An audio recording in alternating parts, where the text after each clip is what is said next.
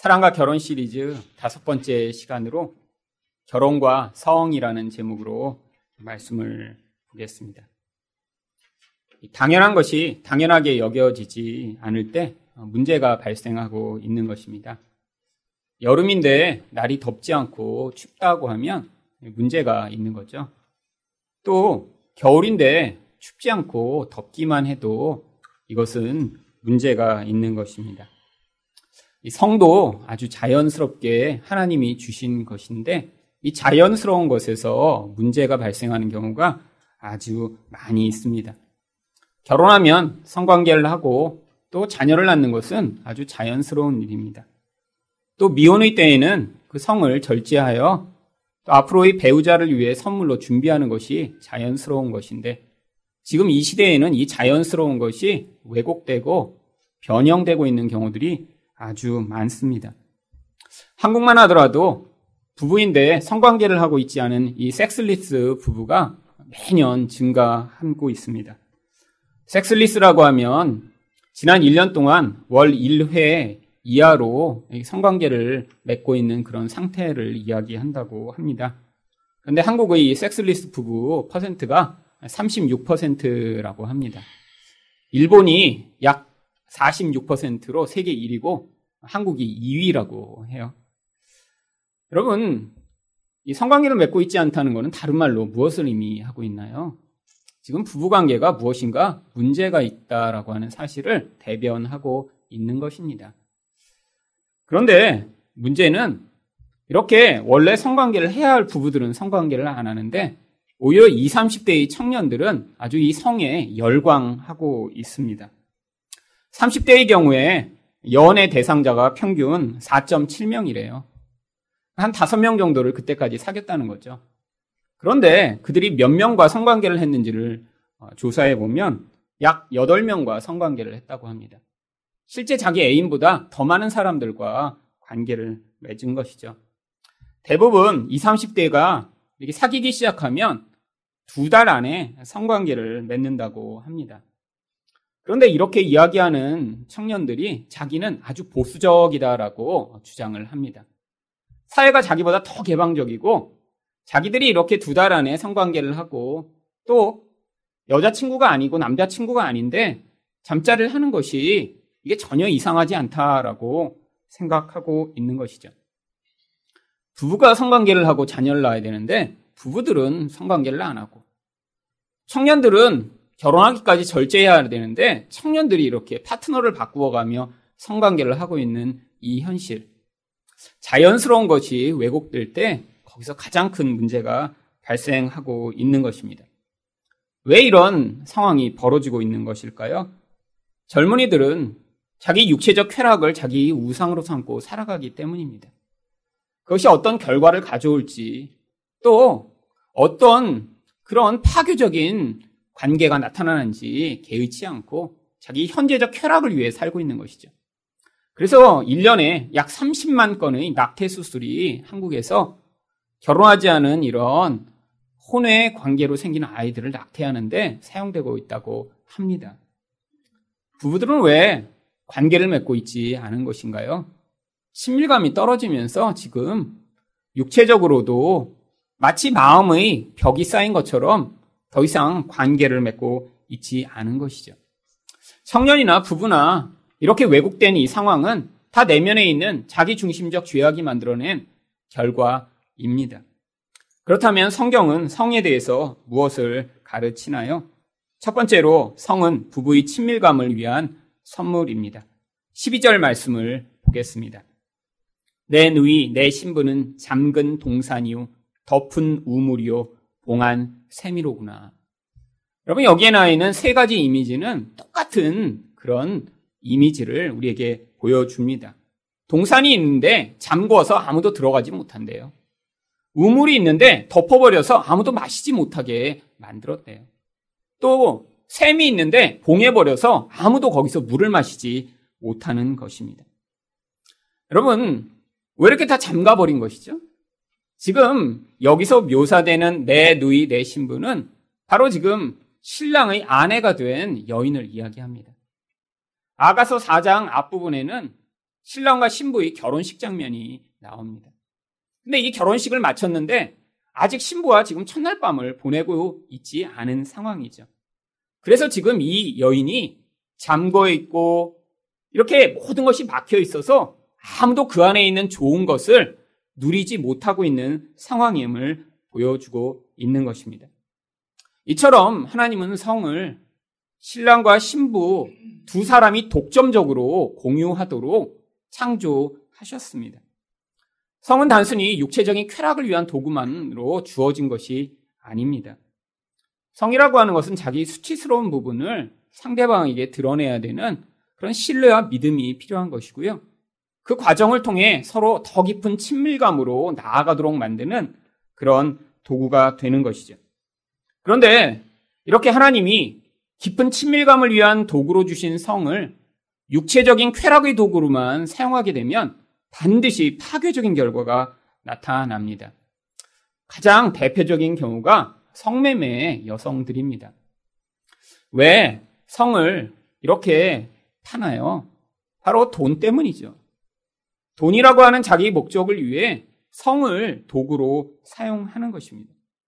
다른 힘들린 일을 하는 것보다 몸을 팔아서 더 쉽게 더 많은 돈을 벌 수 있기 때문에 그래서 그 돈을 목적으로 몸을 파는 것이죠. 그런데 성매매를 하기 위해서는 반드시 그 여자들이 감수해야 하는 한 가지가 있습니다. 인간의 몸이라는 것은 아무 남자에게나 이렇게 잠자리를 하게 되면 정상적으로 자기 자신이 깨끗하다라고 받아들일 수 없거든요. 그래서 모든 성매매 여성들은 자기 안에서 육체와 마음을 이원화시켜 분리시킨다고 합니다. 내가 육체는 이렇게 지금 여러 남자랑 관계에서 더러워지지만 내 마음은 깨끗해. 나는 괜찮은 사람이야. 근데 아무리 마음으로 저항을 해도 그 육체가 더럽혀지는 그 영향력 때문에 결국엔 마음이 그 모든 것에 있어서 자기를 향한 혐오감으로 바뀐다고 해요. 그래서 성매매에 종사한 여성들은 반드시 나중에 어떤 심리적 결과가 나타나는데 가장 많이 나타나는 결과가 외상후 스트레스 장애라고 합니다. 원래 외상후 스트레스 장애는 전쟁, 강간, 고문, 가정 폭력과 같은 것을 경험한 사람이 경험하게 되는 그런 심리 상태입니다. 그런데 성매매를 하면서 자기 육체와 마음을 이원화시켜 나는 괜찮아 괜찮아라고 살았는데 결국에는 자기 혐오와 열등감에 빠지면서 이런 외상후 스트레스 장애를 경험하게 되는 것이죠. 청년들이 성을 도구로 삼아 자기 쾌락을 누리려고 할 때도 똑같은 결과가 나타납니다. 요즘 이렇게 인터넷 같은 데서 보면 우리 남자 청년들은 어떤 여자와 이렇게 성관계를 맺고 또 그 쾌락의 자리로 나아가는 것이 얼마나 중요한가 우리 쉽게 알 수 있습니다. 자기가 이렇게 여자와 하룻밤을 지내고 또 거기서 이런 이런 재미를 봤다라는 것을 아주 자랑스럽게 자랑하는 시대가 되었죠. 그런데 결혼 전에 그렇게 자기 쾌락을 위해 여자를 도구로 사용하면 결혼하면 그 사람의 태도가 바뀌게 될까요? 그렇지 않습니다. 성이라는 것은 일시적 쾌락을 위한 도구이고 더 깊은 친밀감으로 나아가지 못하고 단순히 육체적인 쾌락만을 추구했기 때문에 결혼한 이후에 아내와의 관계에서 권태가 밀려오고 또 자기가 기대하던 그런 쾌락이 주어지지 않으면 또 다른 쾌락을 추구하며 다른 여성을 도구하여 돈을 주고 사거나 기회가 되면 그런 성적 쾌락을 추구하기 위해 살아가는 인생을 살게 됩니다. 여자는 어떤가요? 여자가 결혼 전에 이렇게 성을 통해 이런 쾌락을 추구하거나 혹은 남자에게 쾌락을 주고 자기가 원하는 무엇인가를 얻어내려고 몸을 이렇게 함부로 사용하면 그 죄책감과 두려움이 마음에 가득하게 됩니다. 결혼을 해도 절대로 남자와의 관계, 부, 부부와의 관계 가운데 그런 두려움에 눌려서 진실한 친밀한 관계로 나아갈 수 없는 것이죠. 하나님이 성이란 것을 도구로 주시고 더 좋은 것을 얻기 위한 그런 과정으로 주셨는데 그 도구 자체를 절대화해서 살아가며 그 도구를 위해 자기의 욕망을 이루고자 할 때 반드시 파괴적인 결과가 나타나게 되는 것입니다. 하나님은 이 성 안에 더 깊은 친밀감을 주시고자 하는 그런 축복의 통로로 비밀을 숨겨 놓으셨습니다. 그래서 13절에 이렇게 이야기합니다. 내게서 나는 것은 석류나무와 각종 아름다운 과수와 고베로와 나도풀과 나도와 번홍과 창포와 개수와 각종 유향목과 모략과 침향과 모든 귀한 향품이요. 지금 앞에서 자기 신부를 뭐라고 비유했나요? 잠근 동산이라고 비유했습니다. 지금 그 안에 아주 많은 과일들이 있는 거예요. 좋은 그런 향기 나는 그런 귀한 풀들이 가득한 것입니다. 지금은 잠그어져 있지만 내가 내 아내랑 이제 깊은 관계로 나아가게 되면 그 깊은 관계 안에서 하나님이 주시는 이런 좋은 것들을 내가 앞으로 누리게 되겠다라는 그런 기대로 이렇게 신부를 이야기하고 있는 것입니다. 또한 15절에서는 무엇이라고 이야기하나요? 너는 동산의 샘이요 생수의 우물이요 레바논에서부터 흐르는 시내로구나. 이 팔레스타인 지방은 물이 아주 귀합니다. 그런데 팔레스타인에서 여행을 하시다 보면 북쪽으로 갈수록 나무가 아주 우거지고 물이 아주 많습니다. 바로 그 지역에 레바논이 있는 것이죠. 그런데 그 북쪽에서 흘러나오는 그런 시내처럼 풍성한 그런 물처럼 내 아내로부터 그런 풍요로움을 누릴 수 있게 됨을 지금 기대하며 노래하는 것입니다. 이게 바로 성을 통해 더 깊은 친밀감의 단계로 나아갈 때 누리게 되는 그런 복을 이 안에 기록해 놓은 것입니다. 그때 신부가 무엇이라고 화답을 하나요? 16절입니다. 북풍아 일어나라, 남풍아 오라. 나의 동산에 불어서 향기를 날리라. 나의 사랑하는 자가 그 동산에 들어가서 그 아름다운 열매 먹기를 원하노라. 지금 동산이 잠궈져 있는데 그 안에 좋은 과일 나무가 많아요. 향기 나는 풀들도 많아요. 근데 바람이 막 불어서 그 안에 감추어진 그 향기를 밖으로까지 이렇게 뿜어내면 자기 신랑이 그 냄새를 맡고 그 동산에 들어가 이제 그 풍요로운 것을 맛보게 될 것이라고 기대하고 있는 것입니다. 바로 신부도 이 신랑과의 이런 깊은 관계를 지금 열망하며 하나님이 우리에게 주신 이 깊은 관계 속으로 나아가고자 하는 그런 열망을 드러내는 것이죠. 자, 그러면 그 다음에 무엇이 이 아가서에 기록되어 있어야 할까요? 신랑과 신부가 첫날 밤을 어떻게 보냈는지가 기록되어야 하는데 성경은 19금이 어, 기록되어 있지 않기 때문에 그 내용은 아무리 읽어보셔도 없습니다. 다음 구절을 읽어보면 이미 여기까지 이렇게 기대하게 만들고 없어요. 그냥 이미 다 바빴습니다.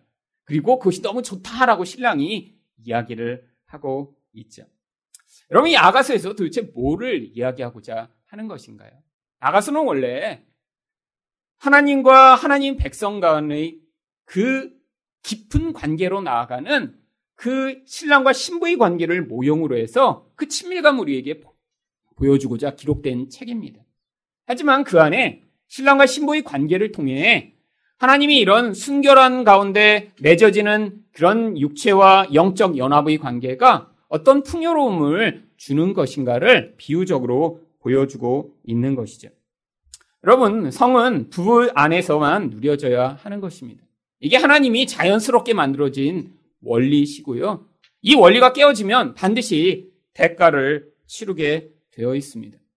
그런데 하나님이 이렇게 풍요로운 도구로 주신 이 성이 왜 부부 사이에서는 잘 누려지지 못하는 것인가요?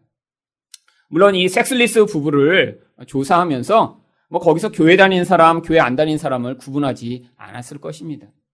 그럼 교회 다니는 여러분들은 지금 풍성한 성생활들 하고 계신가요? 어, 물론 부부의 경우입니다. 근데 제가 볼 때 교회 다니는 부부도 별반 차이가 없을 것 같습니다. 왜죠?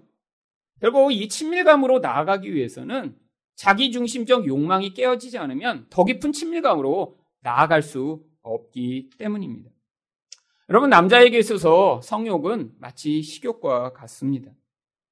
배가 고프면 밥을 먹어야 하듯이 성적인 욕망이 채워지지 않으면 그 욕망을 채우고자 하는 욕구가 나타나게 되어 있죠. 그런데 배고프면 밥을 먹을 수 있지만 성욕이 있다고 그것을 자기 혼자 채울 수 있나요? 반드시 그래서 배우자가 필요한 것입니다. 그런데 문제는 여자에게 있어서 성욕은 남자와는 아주 다른 방식으로 영향을 미칩니다.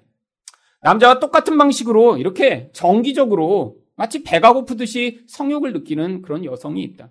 그리고 그 주기와 깊이와 정도가 비슷하다라고 하면 세상적 용어로는 궁합이 맞는다라고 하겠죠. 그런데 여러분 이 궁합이 잘 안 맞아요.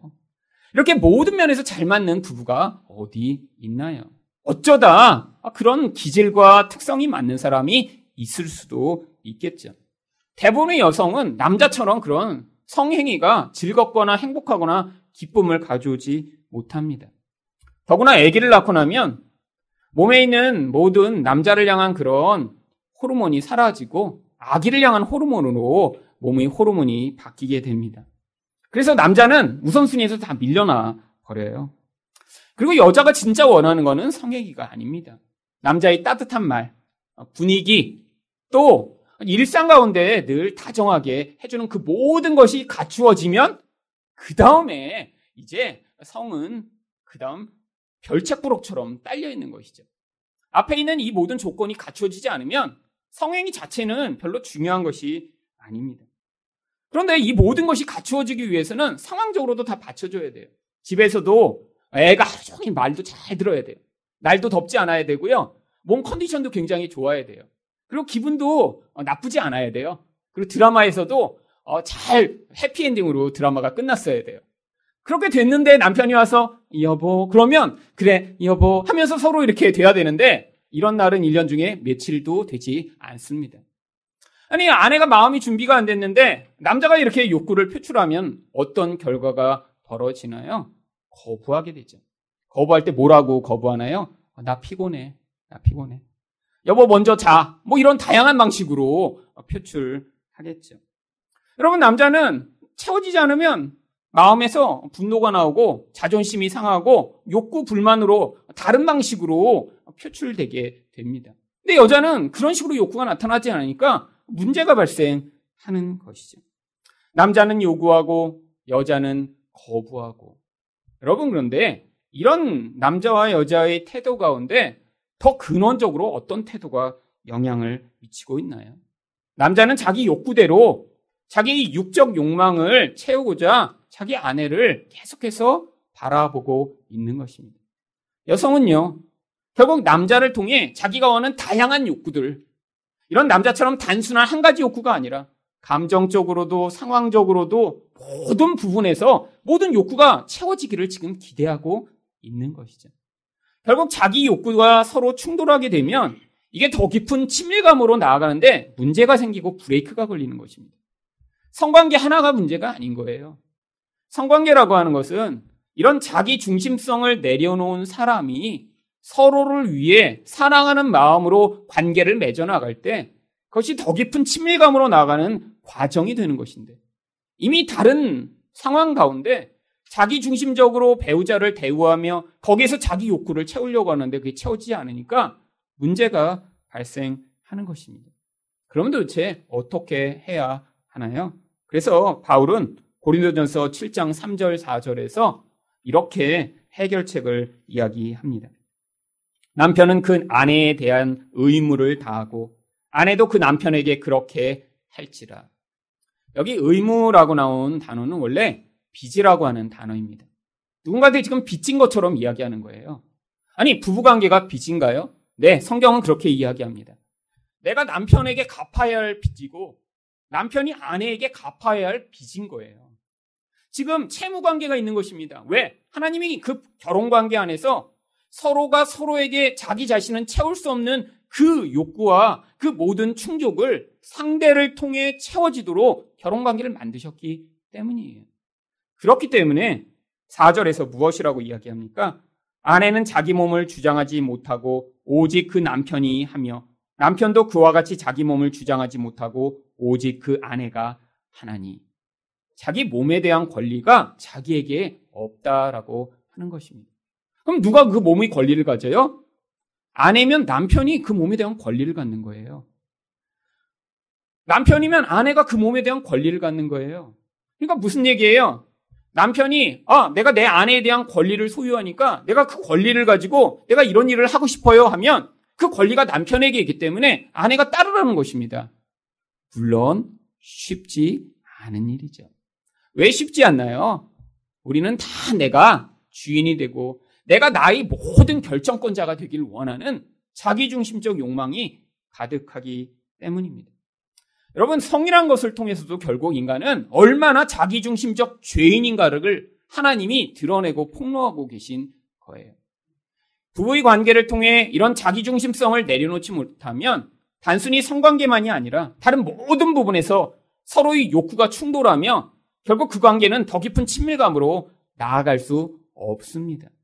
그런데 이 성이란 것이 한 가지 도구이고 자주자주 발생하는 욕구이지만 이것을 통해 아 내가 나의 욕구로 말미암아 내 배우자를 그 도구로 삼으려고 하는구나라는 사실을 깨닫고 그 안에서 나를 위한 욕구가 아니라 상대를 위한 욕구로 하나님이 요구하시는 자기중심성 사랑이 아닌 아가페의 사랑으로 반응할 때만 이 성이 가져오는 그 깊은 친밀감의 축복을 누릴 수 있는 것입니다.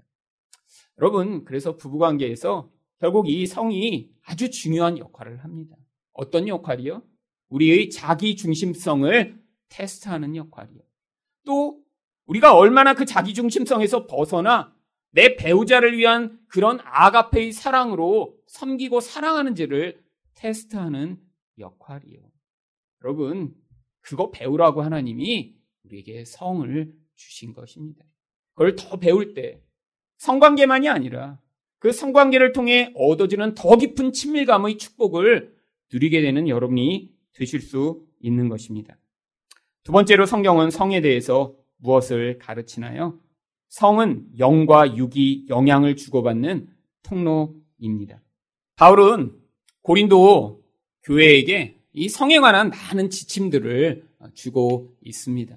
왜냐하면 이 고린도 교회는 당시에도 가장 성적으로 타락한 그런 도시 가운데 있었기 때문입니다.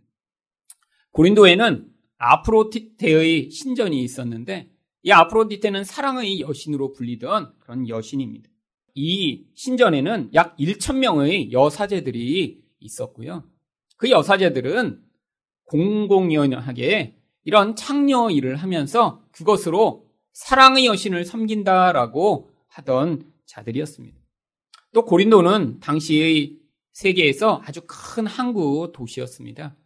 항구 도시였기 때문에 많은 사람들이 오고 갔고요. 또한 많은 창녀촌들이 있었습니다. 그래서 당신이 어, 고린도인처럼 행동한다라고 하면 성적으로 아주 방탕한 생활을 하고 있다라고까지 어, 불렸던 것입니다. 그런데 이 고린도 교회에 이전에 이렇게 방탕하게 살던 많은 사람들이 예수를 믿고 들어오게 되었습니다. 문제는 예수를 믿었는데 삶이 바뀌지 않은 거예요. 그러니까 지금 이 바울이 이런 성적인 문제로 말미암아 많은 문제를 야기하고 있는 고린도 교회에게 그런 지침들을 지금 계속 주고 있는 것입니다. 이전에 창녀촌에 늘 다니던 그런 집사님이 계세요. 그러면 교회 와서 이제 그것을 끊어야 되는데 그게 너무 익숙하기 때문에 못 끊는 거예요. 사람들이 이전에 너무 일상적으로 창녀촌에 다녔어요. 그러고 나니까 그걸로 아 해도 돼, 안 돼. 지금 싸움이 있는 것입니다.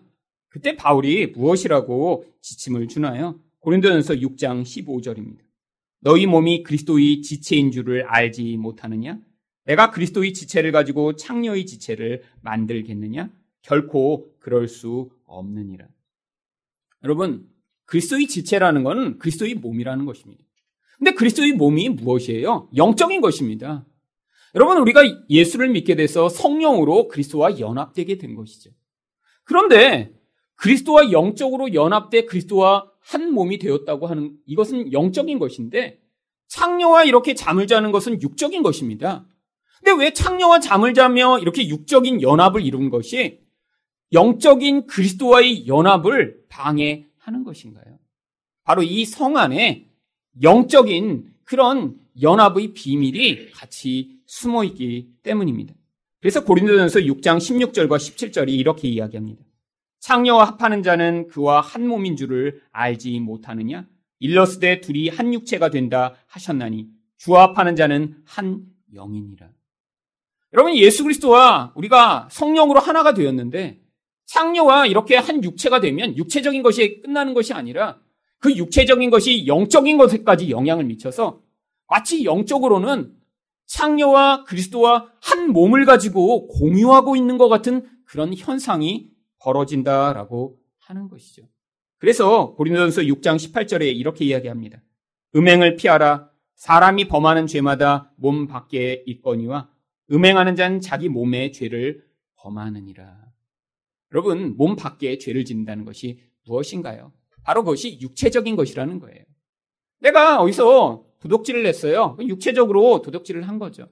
근데 성행위를 하면 그런 성행위가 바로 영적으로 자기 몸의 영혼 안에서 벌어지는 것처럼 어떤 영적 결과를 남기게 된다라고 하는 것입니다. 아니, 성행위는 단순히 육체적인 행위가 아닌가요? 요즘 젊은이들이 그렇게 생각합니다. 그래서.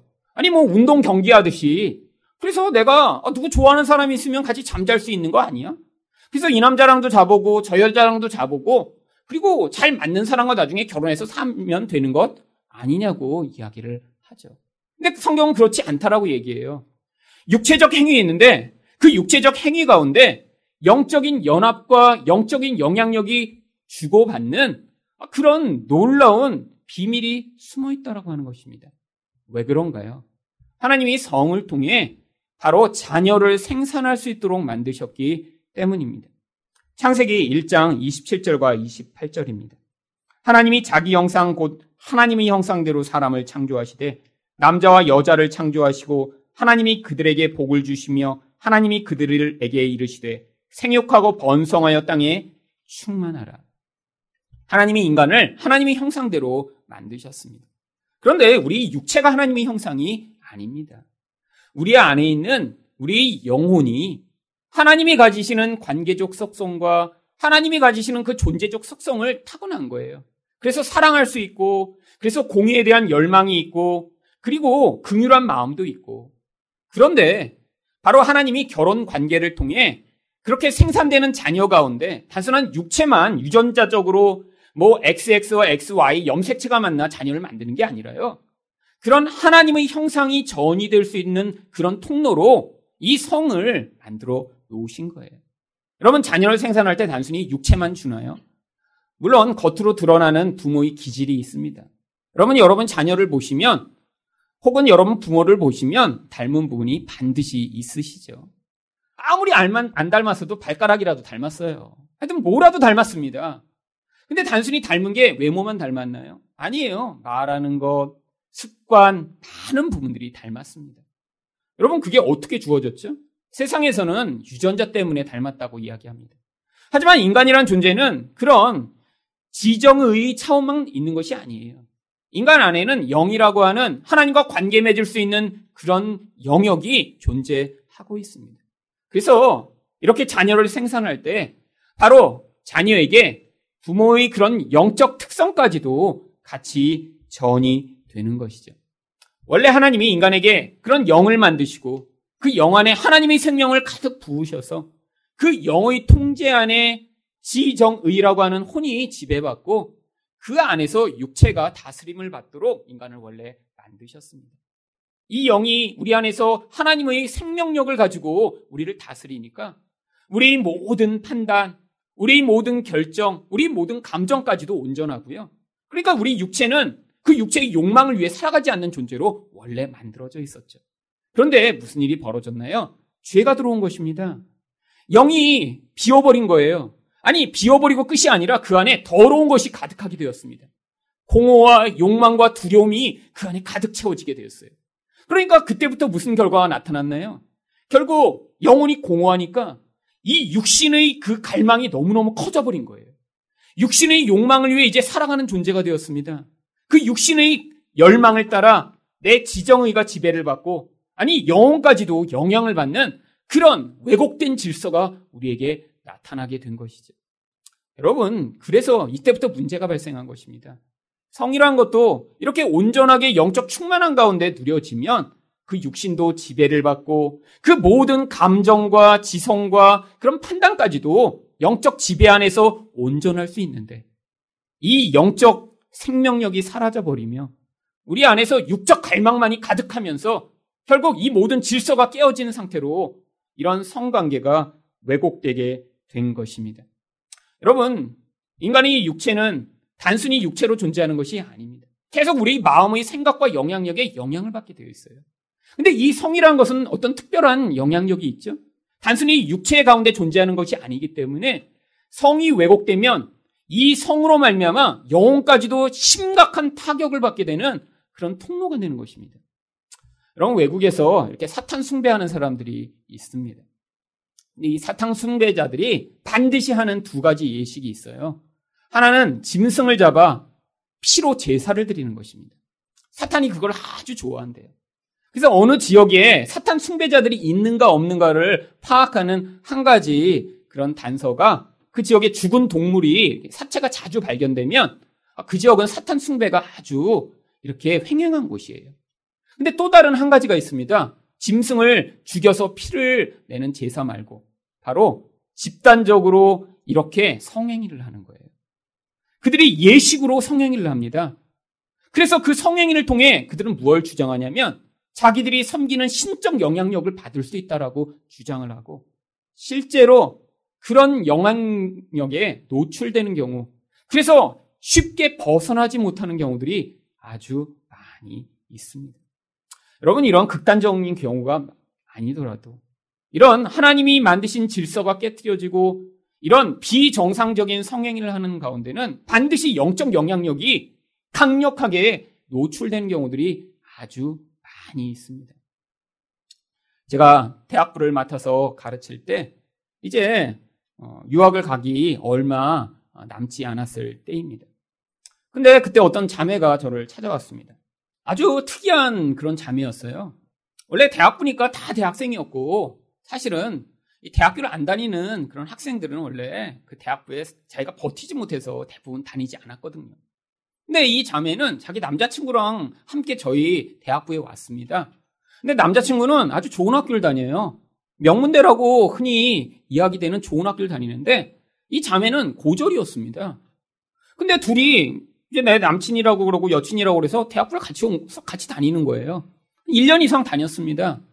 근데 제가 그 대학부를 그만두기 얼마 전에 찾아와서 저에게 심각한 그런 상의할 일이 있다는 거예요. 무슨 일이냐 했더니 자기 남자친구가 자기를 고등학교 때부터 이렇게 성폭행을 했는데 자기가 거부하면 그렇게 폭행을 했다고 합니다. 그리고 자기가 거부하는데도 계속 그렇게 성관계를 하다가 아이를 계속 임신해서 고등학교 때 이미 낙태를 세 번을 했대요.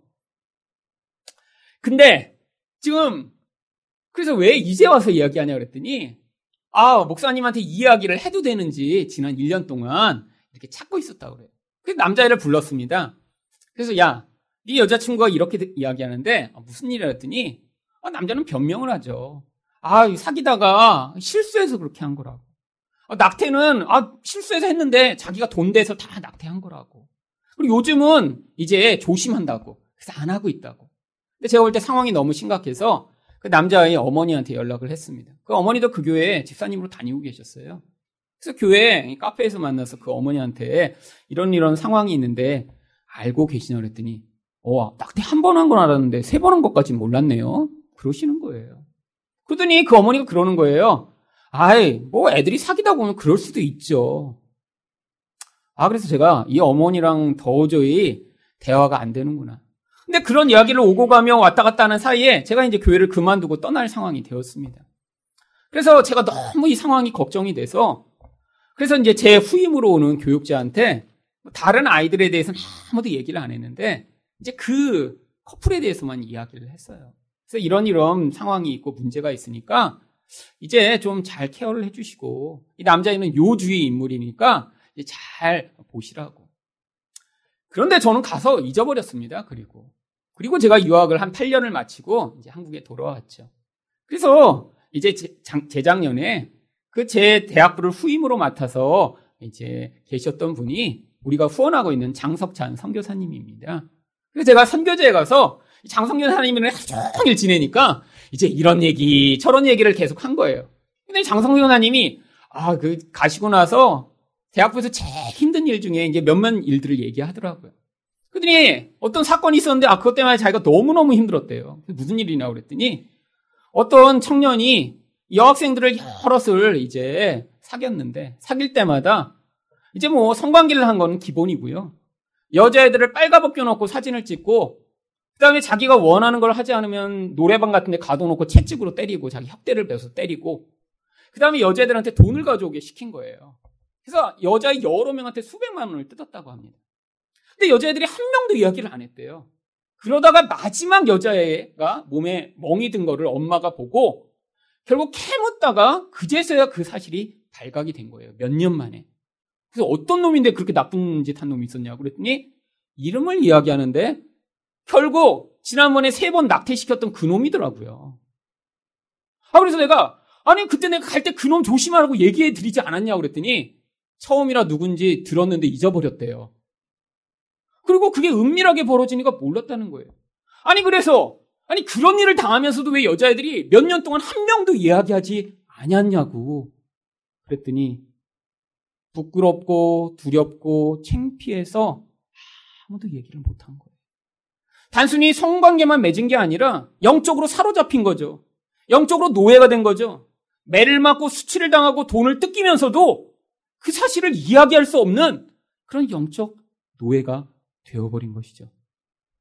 여러분, 근데 더 안타까운 것은 제가 그 이후에 이제 제가 섬겼던 그 교회에 홈페이지를 가서 주보를 이렇게 보는데 그 친구가 어떤 자매랑 결혼식을 하더라고요. 그 교회에서. 왜요? 좋은 학교 다녔으니까요. 좋은 직장 다녔으니까요. 인격은 다 깨어지고 이렇게 무서운 악마처럼 살고 있는데 근데 여자들이 그 마수에 끼어서 벗어나지 못하는 거예요. 여러분, 근데 의외로 이런 자매들이 아주 많이 있습니다. 성적으로 이렇게 몸을 주고 나면 두려움에 사로잡혀요. 자기 자신이 그렇게 드러나게 되면 어떻게 할까 두려워서 더 이상 벗어나지 못하는 노예로 살고 있는 경우들이 아주 많이 있습니다. 여러분, 성이 단순히 육체의 문제가 아닌 거예요. 영적으로 사람을 노예되게 만들고 왜곡되면 파괴시키는 이런 무서운 도구인 것이죠. 여러분, 그런데 이렇게 만드는 진짜 성적인 영향력이 무엇에 근거하고 있는지 세 번째로 성경은 성에 대해서 무엇을 가르치나요? 육적 음란은 영적 음란의 결과 입니다. 여러분 갈라디아서 5장 19절에서 육체의 일들에 대해서 이렇게 이야기합니다. 육체의 일은 분명하니 곧 음행과 더러운 것과 호색과 여기 나와 있는 이 육체의 일들이 리스트 가운데 가장 먼저 등장하는 이 세 가지가 바로 이 비정상적인 성적 욕망이 표출되고 있는 그런 모습들을 이야기하는 것이죠. 여러분 육체에 사로잡혀 있다는 것이 무엇인가요? 하나님이 영이 그 안에서 다스림이 없고 육체가 우상이 되고 육체의 강력한 힘에 끌려가면 결국 이런 비정상적인 성적 상태를 나타내게 되어 있다라고 하는 것입니다. 그래서 고린도전서 6장 9절에서 심지어는 바울이 음행하는 자는 하나님 나라에도 갈 수 없다고 얘기합니다. 불의한 자가 하나님의 나라를 유업으로 받지 못할 줄을 알지 못하느냐? 미혹을 받지 말라. 음행하는 자나 우상 숭배하는 자나 간음하는 자나 탐색하는 자나 남색하는 자나. 여기는 이 다양한 종류의 성적 일탈의 리스트 가운데 뭐가 그 안에 담겨 있나요? 우상 숭배가 담겨 있습니다. 아니 에베소 5장 5절에도 똑같은 이야기를 해요. 너희도 정령 이것을 알거니와 음행하는 자나 더러운 자나 탐하는 자, 곧 우상 숭배자는 다 그리스도와 하나님의 나라에서 기업을 얻지 못하리니. 아니 그러면 음행을 한 번이라도 하면 하나님 나라 못 간다는 것인가요? 예수님은 우리가 여자를 보고 음욕을 품기만 해도 음행했다고 말씀하셨거든요. 그럼 여기는 남자는 일단 다 천국에 못 가겠네요. 여러분 그런 얘기가 아닙니다. 여러분 우리 안에 있는 이 음행이라는 것이 결국 우상 숭배의 결과로 나타나는데 이런 우상에 죽을 때까지 사로잡혀 예수 그리스도를 참 구주로 받아들이지 못하는 인생을 산 자. 그래서 삶을 통해 늘 음행하고 이런 성적으로 타락한 인생을 산 자는 결국 그 영혼 안에서 그가 그리스도와 관계 없는 자라는 것이 드러난 것이고 그 결과로 하나님 나라가 그에게 주어질 수 없다라고 하는 것을 이야기하는 것입니다. 아니 왜 음행이 우상숭배의 결과인가요? 우상숭배가 무엇이죠? 하나님의 자리에 다른 것을 올려놓고 그것이 나를 지배하고 그것을 통해 내가 원하는 것을 얻고자 하는 인간의 이 무서운 영적 경향성을 이야기하는 것입니다. 여러분, 예수 그리스도가 우리 주인이 되시지 않으면 우리는 다 그 자리에 예수의 다른 것을 올려놓게 되어 있어요. 삶을 통해 이런 음행이 계속 나타나는 사람은 자기 쾌락을 우상의 자리에 올려놓은 것입니다. 물론 사람마다 그 자리에 올려놓는 대상이 틀려요. 나는 어, 나는 음행을 해본 적이 한 번도 없는데요. 그 사람은 그 자리에 돈을 올려놓고 있는 경우가 많고요. 아니면 사람에 대한 인정을 그 자리에 올려놓을 수도 있고요. 그런데 삶을 통해 이런 음행이 나타나고 있다고 하면 그 사람은 자기 쾌락이 자기 하나님인 것입니다. 그것이 지시하는 대로 그것을 더 충족하기 하기 위한 인생을 지금 살아가고 있기 때문에 죽을 때까지 그런 결과가 계속해서 나타나고 있는 것이죠. 여러분, 이렇게 자기 쾌락이 우상의 자리에 서면 그 우상은 우리를 파괴하기 시작합니다. 그 파괴의 모습이 어떤 식으로 나타나나요? 혼외 정사, 혹은 음란물 중독, 아니면 가장 무서운 그런 모습으로는 동성애와 같은 모습으로 나타나게 되죠. 여러분, 이 시대가 지금 그렇지 않나요? 여러분, 대학생 20대의 청년들 가운데 약 21%는 아주 극도의 중증 음란물 중독 환자라고 합니다. 도저히 끊어낼 수 없을 정도로 음란물에 깊이 사로잡힌 거예요. 다섯 명 중에 한 명은. 그럼 나머지 80%는요, 보통 정도의 중증 중독 환자들이죠. 여러분, 다 중독돼 있어요, 다.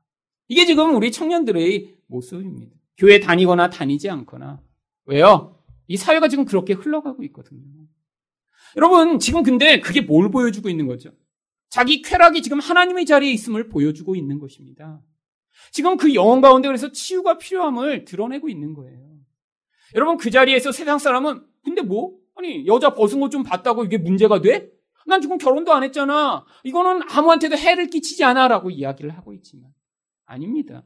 그것이 지금 파괴적인 결과로 계속 확산되고 있는 거예요. 여러분, 세상의 이 음란물 산업 규모가 구글, 삼성, 페이스북, 아마존을 다 합한 규모보다 훨씬 더 크다고 합니다. 왜요? 돈이 되거든요. 여러분, 그 산업 가운데 많은 젊은 여자들이 그 비참하고 수치스러운 영상을 찍으며 돈을 벌고 있는 거예요. 그 산업이 계속해서 커지고 있는 거예요. 그래서 세상에서 가장 많은 숫자를 가지고 있는 게 포르노 사이트입니다. 왜? 수요가 끊임없이 있으니까요. 세상이 지금 이런 음란한 상황으로 끌려가고 있습니다. 그런데 그 결과 어떤 결과가 나타나죠? 음란만 보고 끝나나요? 아닙니다. 여러분 그, 결국 부부 관계가 깨어지게 돼요. 여러분 여러분의 아내, 여러분의 남편이 그런 포르노에서 나오는 그런 배우와 같은 경우가 어디 있나요? 여러분 거기서는 돈을 벌기 위해 가장하고 거짓으로 흉내를 내는 것입니다. 그리고 성이라는 것은 육체적인 수준에만 머물면 더 많은 자극을 자꾸자꾸 요구해요. 그러니까 어떻게 되냐요? 일상에서는 불가능한, 아니, 하면 안 되는 그런 행위를 자꾸자꾸 요구하기 시작합니다. 여러분, 그런데 세상의 영향력이 얼마나 강력한지요.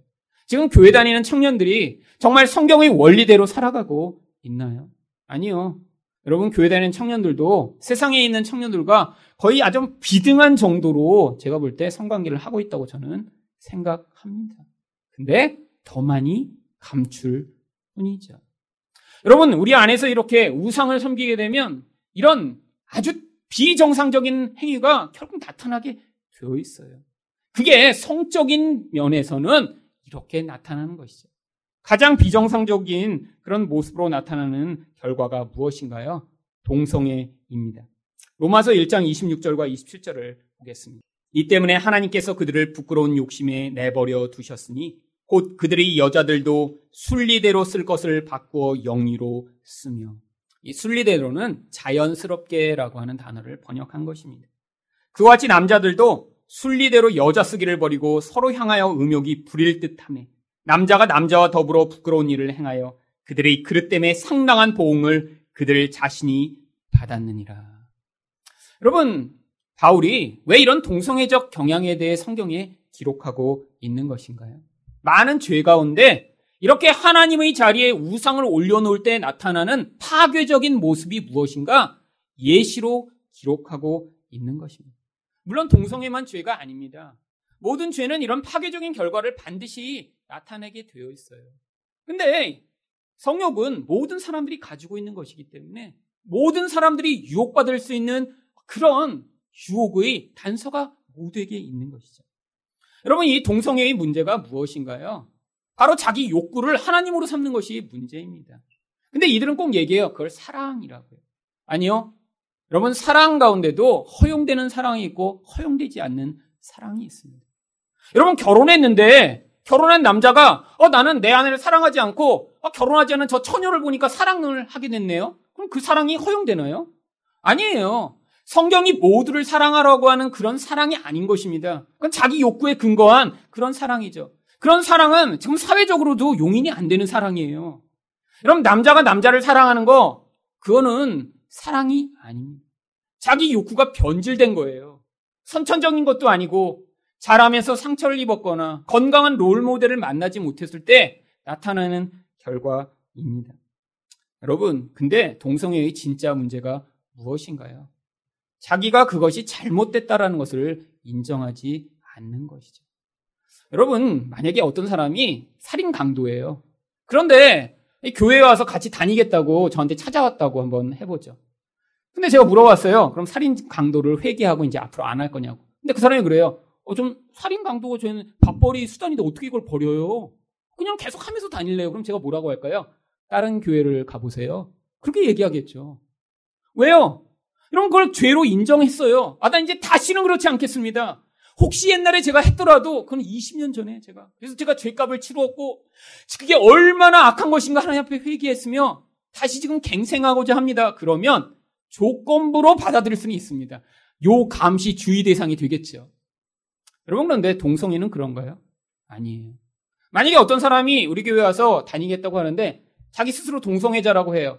그럼 제가 물어볼 거예요. 그 동성애가 죄라고 인정을 하겠냐고. 근데 어 나 동성애 그 죄 아니에요. 난 그냥 동성을 사랑하는 것뿐인데 왜 하나님은 사랑인데 이 교회는 사랑이 없는 이런 낙한 교회라고 하면 딴 교회 알아보시라고 할 거예요. 왜죠? 제가 사랑이 없기 때문인가요? 아니요. 죄를 죄로 인정하지 않는 그 상황에서는 받아들일 수 없는 것입니다. 여러분, 우리는 다 죄가 죄임을 인정하지만 연약한 자라 그 죄를 행하는 것이죠. 여러분, 그런데 동성애자들, 특별히 예수 믿는 사람들 가운데 동성애자들은 어떤 상황 가운데 있나요? 그것을 죄로 인정하지 않습니다. 그게 제일 큰 문제인 거예요. 여러분, 자기가 죄인임을 인정하지 않으면요, 예수 그리스도를 믿을 수가 없습니다. 예수를 못 믿으면 구원을 못 받는 거예요. 나는 나의 욕구를 하나님으로 섬기고 있는데 그 자리에 어떻게 예수 그리스도가 함께 주인으로 통치자로 섬길 수 있나요? 여러분 이런 죄악은 그래서 반드시 악한 결과를 만들어 냅니다. 자기가 더 행복한 관계를 맺겠다고 동성애를 했는데요. 실제 통계를 보면 12년 이상 동성 커플과 같은 커플과 관계를 유지하는 경우는 10% 정도밖에 안 돼요. 관계가 지속되지 못한다는 것입니다. 그 다음에 한 사람과 지금 동성애 관계를 맺고 있는데 외도하지를 않으면서 그 대상과 계속 동성 관계를 유지하는 경우는 4%밖에 안 된대요. 계속 외도를 하는 거죠. 왜? 육체적 욕망이 지금 너무 강렬하니까요. 그래서 동성애자들의 생애 파트너가 평균 100명 정도 된답니다. 근데 지금 많이 낮아진 거예요. 이게 20년 전에는 500명이 있었는데 지금 시대가 지나면서 오히려 좀 낮아졌습니다. 왜 낮아진 줄 아세요? 에이즈 때문에요. 그래서 20년 전에는 평균 동성애 파트너가 500명 이상이었는데 요즘 에이즈 때문에 너무 이게 창궐하다 보니까 이게 한 100명 정도로 줄어들었다고 합니다. 미국에서 10대와 20대의 에이즈 환자의 95%는 동성을 통해 감염된 에이즈인 것이죠. 여러분, 사랑을 하겠다고 했는데 사랑이 관계를 파괴하는 도구가 된 것이죠. 이게 바로 우상숭배의 결과인 것입니다. 죄를 지어도 그게 죄라고 인정을 할 때 거기에서 예수 그리스도의 은혜와 하나님의 긍휼을 받을 수 있는 것이죠. 여러분 바로 대표적인 사람이 데니스 저니건이라고 하는 분입니다. 여러분 이 이름은 처음 들어보신 분이 많으실 테지만 이분이 작곡하고 또 부른 노래는 아마 다 알고 계실 거예요. 약할 때 강함 되시네라는 찬양을 작사 작곡한 분이 데니스 전이건입니다. 이분이 원래 동성애자였어요. 다섯 살 때 화장실에서 어떤 동성애 남성으로부터 성추행을 당했답니다. 근데 그때부터 어 나는 남자가 이렇게 나를 성추행한 게 내가 동성애자로 살아야 되나라는 그런 욕구에 시달리게 된 거죠. 영적으로 영향을 받은 것입니다. 너무 어려서. 근데 이분한테 이런 찬양의 은사가 있었어요. 늘 교회 생활을 열심히 했습니다. 너무너무 노래를 잘하고 작곡을 잘해요. 그래서 계속 찬양 사역을 했다고 합니다. 20대 때까지 찬양단에서 계속 찬양하며 하지만 자기 안에는 이 동성애적 욕구 때문에 늘 괴로워했어요. 아무한테도 얘기를 못했답니다. 근데 어느 날 자기한테 아주 잘해주는 어떤 기독교 지도자를 만난 거예요. 아주 정기적으로 만나서 이분이 너무너무 잘해주는 거예요. 그래서 이분한테 털어놓으면 되겠지. 그래서 자기의 이런 정말 고민을 털어놓았다고 합니다. 그랬더니 그날부터 그분이 이제 동성애 쪽으로 접근하기 시작한 거예요. 이제까지 잘해준 게 동성애적 끌림 때문에 잘해줬던 거예요. 미국엔 그런 경우가 아주 많이 있습니다. 여러분, 그래갖고 이 데니스가 너무너무 충격을 받았습니다. 그래서 자살하려고 자기 집에다 가스를 틀어놓고 죽으려고 하는데 그 순간에 죽으면 지옥에 가면 얼마나 더 무서울 거라는 생각이 들었다고 합니다. 그래서 그 다음에 선택한 게 그냥 아예 차라리 동성애자로 살자를 선택했다고 그래요. 그래서 그때부터는 아예 동성애자로 산 거예요. 그래서 사람들을 동성 애인을 찾아다니며 이제까지 경험하지 않고 눌러놓기만 한 그 충동을 자꾸 채우려고 하는데 여전히 찬양단에서 활동하며 그 두 가지를 그렇게 이중적인 삶을 사니까 너무너무 괴로웠던 거예요. 그런데 어느 날 찬양단과 함께 집회를 하고 있는데 그 찬양을 인도하던 리더가 그런 이야기를 했다고 합니다. 지금 이 자리에 마음에 숨기고 있는 죄를 가진 바로 그 사람도 하나님은 사랑하십니다. 근데 이전에도 늘 들어왔던 이야기인데 그날 그 순간에 아 나구나 나 나도 하나님이 사랑하시는구나 그런 생각이 처음 들었대요. 그래서 그때 이렇게 그가 그 순간에 깨달았다고 합니다. 동성애가 예수님이 부담하시기에는 너무 악한 죄라고 생각했는데 하나님의 사랑은 그것을 넉넉히 받아들일 수 있고 그 사랑 때문에 그 상태에 머물러 있는 것을 하나님은 그냥 두시지 않는다는 것을 제가 그날 깨달았습니다. 그날 은혜가 임하기 시작한 것이죠. 동성애자의 상태에 이어도 하나님이 사랑하신다는 걸 깨닫는 거예요. 근데 하나님은 사랑하시기 때문에 그 상태에 머물러 있기를 원하지 않는다는 것도 깨닫는 거예요. 그리고 하나님의 사랑에 반응하기 시작했을 때 그 안에 변화가 나타나기 시작했습니다. 물론 오랜 과정을 거쳤죠. 계속해서 유혹과 싸우는 어려운 시간들을 거쳤죠. 그러다가 멜린다라고 하는 그런 여인을 만나 사랑하고 결혼을 하게 되었습니다. 그래서 자녀를 아홉 명이나 낳았습니다. 그리고 지금은 미국 오클라호마에서 이렇게 동성애에 빠졌다가 헤어나오지 못하고 있는 기독교 청년들 또 그런 사역자들을 지금 돕는 그런 사역을 계속해서 하고 있습니다. 이분의 일대기로 만들어진 그런 영화도 있습니다. 여러분, 한번 동성애자가 되면 벗어날 수 없는 것이 아니라 예수 그리스도의 은혜가 찾아오면 어떠한 일탈적이고 어떠한 비정상적인 상황 가운데 있어도 하나님이 그를 넉넉히 구원해 주실 수 있는 것이죠. 여러분, 우리 모든 영혼이 그렇습니다. 우리 영혼은 뻥 뚫린 그런 우상 숭배의 공장이에요. 음란으로 말미암아 이런 우상 숭배에 빠져 있지 않더라도 우리는 다양한 우상을 지금 섬기고 있습니다. 근데 그 우상이 우리에게 행복을 가져오나요? 그렇지 않습니다. 그 우상 때문에 우리는 매일같이 고통스럽고 관계가 깨어지고 죄책감 가운데 시달리며 살아가게 돼요. 그래서 예수 그리스도에게 나오셔야 합니다. 예수로 말미암아 주어지는 그 사랑을 받고 그 예수가 우리를 넉넉히 구원하실 수 있는 분이라는 사실을 믿으며 예수 그리스도에게 의존할 때 여러분 안에 있는 그 모든 잘못된 욕구로부터 예수님이 여러분을 구원하셔서 우리가 하나님이 주시는 그 놀라운 복을 누리는 자가 되도록 만들어 주실 것입니다. 하나님이 주신 이 성을 통해서도 이런 하나님의 놀라운 복을 누리시는 여러분이 되시기를 예수 그리스도 이름으로 축원드립니다.